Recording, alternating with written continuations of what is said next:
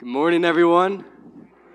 My name is Adam. I'm so glad that you are here with us. We are getting into a new series called The Fight of Your Life. I've only ever gotten into one physical fight before, if you could even call it a fight. And believe it or not, it was at church. I think we were playing tag or something like that. And, and I made this kid pretty angry, so he came and ran at me out of nowhere, knocked me to the ground. And thankfully, there was an older kid there to pick him up off of me before anybody got hurt. And good thing, because he rescued that angry kid from getting beat up. Now, he, he, he called me later and apologized. I think it's because his mom made him do that.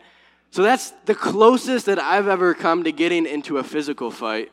But the reality is, if you are a Christian, you are engaged in a spiritual battle each and every day. And the Apostle Paul talks about this fight that goes on within us in Romans chapter 7 and verse 21. And I'm just going to read it quick. Paul says, So I find this law at work. Although I want to do good, evil is right there with me. For in my inner being, I delight in God's law. But I see another law at work in me, waging war against the law of my mind, and making me a prisoner of the law of sin at work within me. Here at Bridgewater, our mission is to make more and better disciples of Jesus.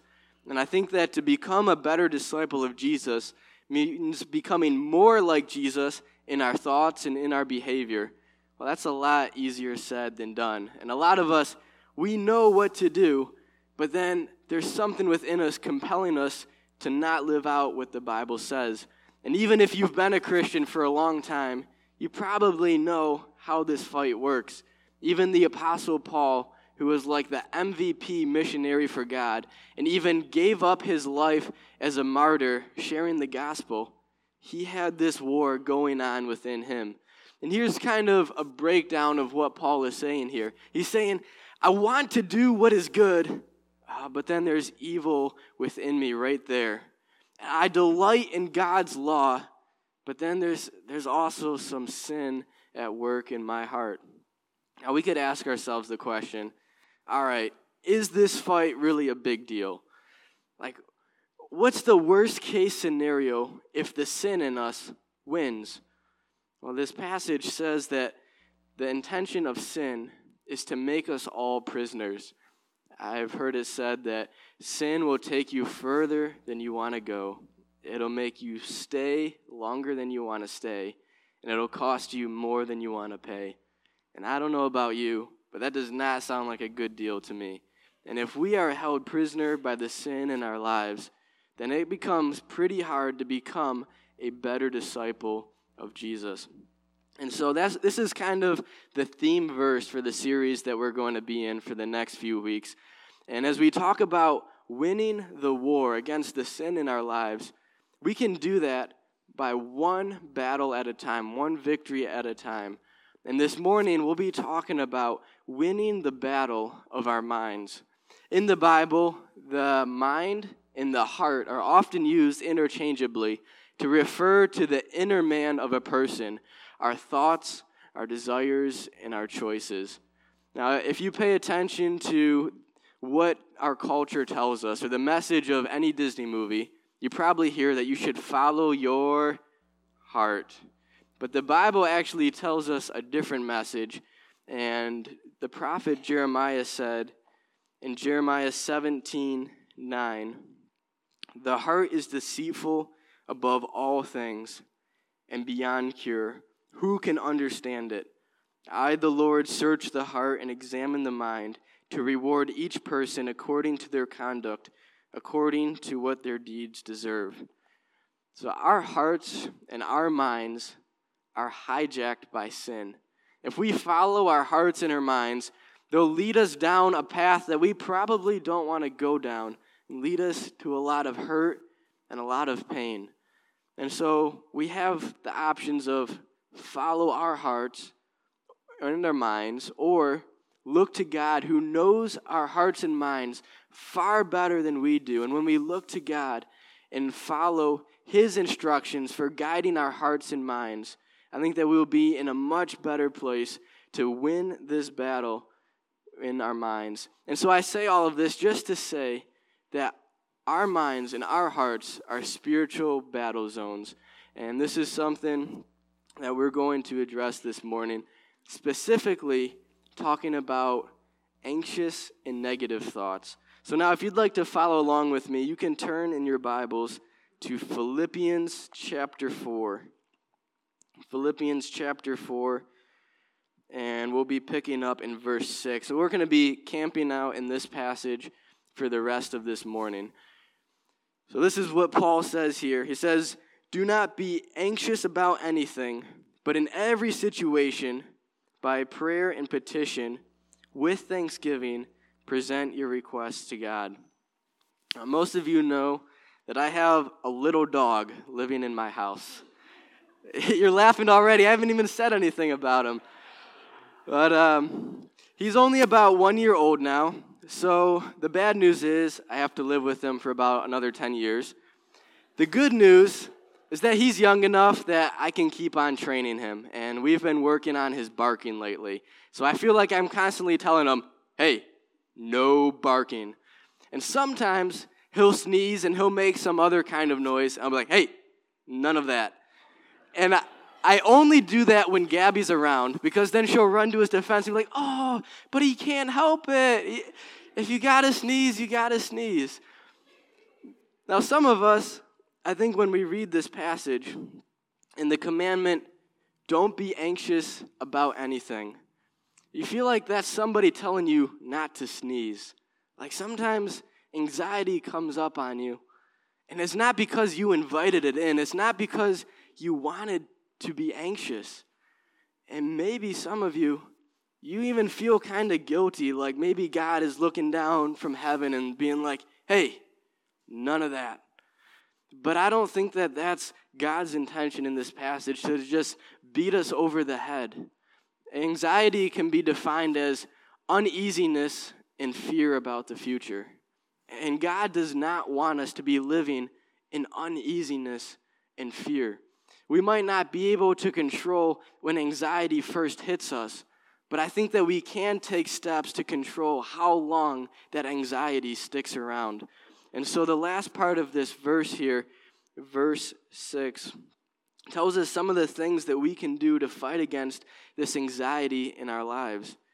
It says to pray and to, with thanksgiving, present your requests to God.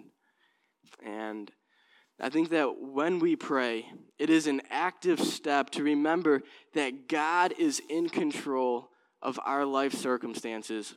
Oftentimes, I tend to worry because I think about all the what if scenarios, and then I get fixated on like the worst possible outcomes. But that, that anxiety doesn't accomplish anything for me. I'm not the one who can control the future. There's a lot of things that are just outside of my control, but God is the one who is in control. And when we pray to God, He works through prayer. It just blows my mind that the creator of the universe, the one who holds all things in place, hears every single one of our prayers. Now, He might not answer that prayer the way that we're asking Him or in the timing that we're asking for, but we can all have confidence that His answers and His timing is best. And so, prayer not only invites God to work in our situations, but it also helps us to set our mind on the fact that God's in control and that we don't have to worry about things anymore. There was a neuroscientist named Caroline Leaf who wrote a book on the mind and reports this interesting data. She says, It has been found that 12 minutes of daily focused prayer over an eight week period can change the brain to such an extent that it can be measured on a brain scan. This type of prayer seems to increase activity in brain areas associated with social interaction, compassion, and sensitivity to others. Therefore, even though toxic thoughts can cause brain damage, prayer can reverse that damage and cause the brain and the body to thrive. Now, it's almost like God knew what he was saying when he said to pray. And I think science just tells us what the Bible already says and what we know to be true. And when we pray to God with thanksgiving, I think that it can help us to shift our focus from the negative to the positive. And this is also backed up by science. There's this concept called neuroplasticity. That's a mouthful. But neuroplasticity is the brain's ability to reorganize itself by making new neural connections throughout your lifetime. So that was probably pretty complicated, but a more simpler way to put it is that if you continue to behave a certain way and to think a certain way, your brain creates like pathways where it becomes easier to act that way or to think that way. So if you are playing, if you're learning to um, play an instrument or you're practicing a sport, it might be really difficult at first, but the more you practice and the more you learn, the more it becomes natural. So it's kind of like at first a field of tough grass, but as you work on it and work on it, it becomes more of a cleared out pathway. And it's, the same thing is true with our thoughts. And this can be both good and bad. Because if we, we keep on thinking about negative thoughts, well, those negative thoughts can create a pathway in our minds. So then when hard things happen, it's our default response for those negative thoughts to go through our minds. But on the flip side of things, when we pray to God with thanksgiving, it reminds us that God is faithful. When we remember God's provision and His generosity and His grace in our lives, we start creating a pathway for those kinds of thoughts. And this can help us to overcome the anxiety in our lives. And the outcome of praying to God with thanksgiving is found in verse 7. It says, And the peace of God, which transcends all understanding, will guard your hearts and minds in Christ Jesus. If we want to win this battle with our minds, I don't think that we can do it in our own strength. And when we follow God's way of doing things, when we turn to Him in prayer, then He will give us a peace that transcends all understanding. Like we can't even comprehend the kind of peace that God offers. This is a peace that I don't think unbelievers have ever even experienced. And this peace guards our hearts and minds. And then Paul gives us kind of another battle strategy for winning this battle in our minds, and that's found in verse 8. You can take a look at it with me. He says, Finally, brothers and sisters, whatever is true, whatever is noble, whatever is right, whatever is pure, whatever is lovely, whatever is admirable, if anything is excellent or praiseworthy, think about such things. Now, this verse tells us the kinds of thoughts that we should be thinking, and by implication, it also tells us the kinds of thoughts that we should not be thinking. And so, if we have a, a thought that pops into our minds, before we dwell on that thought, I think we should run it through a filter and ask ourselves all right, is it true? Is it noble? Is it right? Is it pure? Is it lovely? Is it admirable? Is it excellent? Is it praiseworthy? And if it doesn't check out, and I don't think we should give that thought any space in our lives. Now, what if we treated our minds like security at an airport? Have you ever flown before? Like, if you have ever flown, you probably know that getting your way through security is probably one of the biggest hassles about flying. You got to empty your pockets, take off your belt, your shoes, and then you stand in that glass cylinder with your hands above your head and step out, and a no nonsense security guard pats you down as if you have a record of smuggling weapons under your armpits.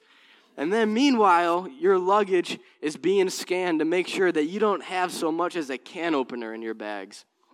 Now, pretty recently, my youngest sister and one of her friends took a trip to Florida. And my youngest sister was telling me that her friend was kind of bummed because she lost her favorite pocket knife. Well, she lost her favorite pocket knife because security took it away from her.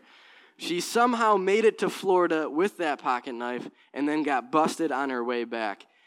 Now, these security officers, I don't think they would be like, well, you made it past security the first time, I guess you can still have it. Or if it's your favorite knife, just keep it in your bag, that's okay. It's, not even up for debate. If they flag something that is not supposed to be on that airplane, they are not letting it through. Now, what if we treated our minds like that?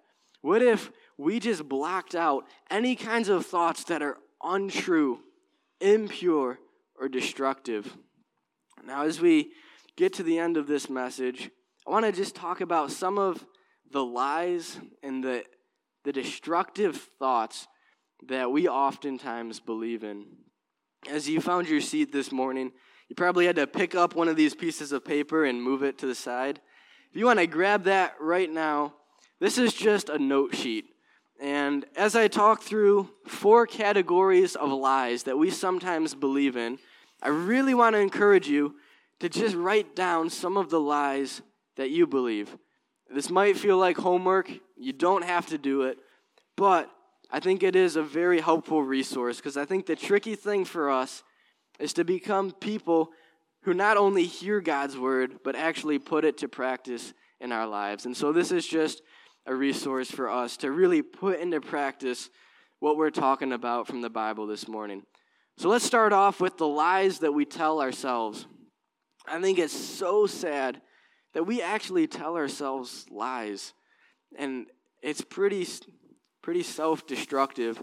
I don't know about you and maybe some of the reasonings for why you would do something like that, but I know for me, if I tell myself lies or kind of put myself down, it's kind of a self protection. It's very backwards, but I feel like if I do it to myself, then I w- it won't hurt as bad when other people do it to me. And so I could tell myself lies like, I'm just too quiet or too task oriented to be a good pastor or just a little while ago, like six months ago, I was telling myself, like, ah, I'm probably going to be single for the rest of my life. Like, I'm not going to get married, never have a family. That's not a helpful thought. And oftentimes I have to wrestle with the lie of it's too hard and I, I shouldn't even try because I'll probably just fail. And so I could keep going with examples in my life, but I really want to give you just a little bit of time now to write down some of the lies that maybe you tell yourself. And then we'll move on to the lies that others tell us. I think somebody could tell us a hundred positive things and one hurtful lie. And what do we tend to focus on? That one hurtful lie, I think, gets to us the most. And it's so easy to just repeat that lie through our minds over and over again. I've been super blessed to grow up in a Christian family that loved and supported me. And I just had a lot of security growing up to the point that now, if people say something mean, it doesn't get to me as much. But I know that's not the story for some of you. Maybe some of you in your upbringing have been told that you're worthless or you're not going to amount to anything or you shouldn't even try because you're just going to fail. And you know what those lies are that are still maybe beating you up today. And I'll, I'll give you a moment now to, to write those down. And then, thirdly, we'll talk about the lies that we believe about others. I think it can be really tough to give people the benefit of the doubt, and sometimes we assume people's thoughts and motivations. And even the thoughts that we think about other people we should probably run through this filter of is it true? Is it pure? Is it praiseworthy? And maybe we see what people do and we just interpret that with a negative spin. Like they purposely didn't invite me because they just don't care about me. Or my parents just want to make life really tough on me. Or all my boss cares about is money. And sometimes Sometimes these people just make it really easy to think these kind of negative thoughts about them. But that is not at all helpful to give that the kind of space in our minds. And then lastly, there's the lies that we believe about God. And even if you've been a Christian for a long time, you might still wrestle with some lies that you believe about God. Even for myself, like I know what's theologically correct up here, but sometimes in the practice of my life and how I feel, I almost feel like God loves me when I'm doing good and I'm serving Him and my, my walk with Him is an A. plus. But then if it gets to be anything less than that, then God just looks down on me and He doesn't love me as much. Maybe you've wrestled with the lies of God just can't accept you because you're too far gone or you've gone too far. Maybe you've bought into the idea that God just doesn't care about you because God has let you go through some really hard times. I don't know what it is that you've gone through, but you can just take a little bit of time to write down the lies that you believe about God. And I think if we give these lies and these negative thoughts any space in our minds, it's just destructive and it's pretty unhelpful. But God does not leave us helpless to these anxious and negative thoughts. And we can help fight this anxiety and, and the negative thoughts when we turn to God in prayer, when we pray with thanksgiving and we remember God's faithfulness, His provision, and His control. And if you flip this piece of paper around to the backside, has a little section here that says, I will pray about blank. And maybe you want to look back at the front, and that gives you some ideas for what you could write in this box. But you could just write down some things that you could be praying about. When you're feeling anxious, you can turn to God in prayer. Or maybe there's this lie that you still sometimes buy into, and it's hard to overcome. You can write that in there to be praying that God will help you to overcome those negative thoughts or those lies. And then once you're done with that, this last box here is for us to write down a Bible verse so that we can remember the truth of God's word, to confront those lies, and to get our minds thinking about whatever is noble, right, pure, and true. And maybe you have a favorite Bible verse or a verse that you already have that is your go to verse when you're thinking about negative thoughts or you're feeling weighed down by anxiety. But even if you don't have a go to verse like that, here's just a couple that I put here up on the screen. And I really want to encourage you to just write down maybe one of these Bible verse references and then look that verse up later this week. And you could write it in the box right here. And it's up to you. But if you want to make the most of this, uh, one suggestion is that you could put this on your fridge or on your nightstand and just have that reminder this week of what you can be praying about and being reminded of what God says in His Bible. And the good news is we can win this war one battle at a time. And God has not left us alone. He is with us. He will not forsake us. And He has given us everything that we need for godliness and to follow Him. Let's pray. Heavenly Father, as we talked about this morning, our hearts and our minds are deceitful and they lead us astray. And God, help us to follow you and to be reminded that you are the one who is in control, that we don't have to be anxious about anything. I ask that you would help us to focus on your faithfulness, your goodness, and your provision in our lives. And I ask that we would live lives of worship um, to you, that there would our minds would be so full of your praise, of thankfulness and gratitude that there would be no space for negativity, impure, or destructive thoughts. And I pray for those of us who uh, have been struggling with lies that we tell ourselves or that others tell us.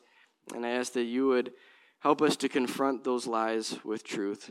And I pray all this in Jesus' name. Amen.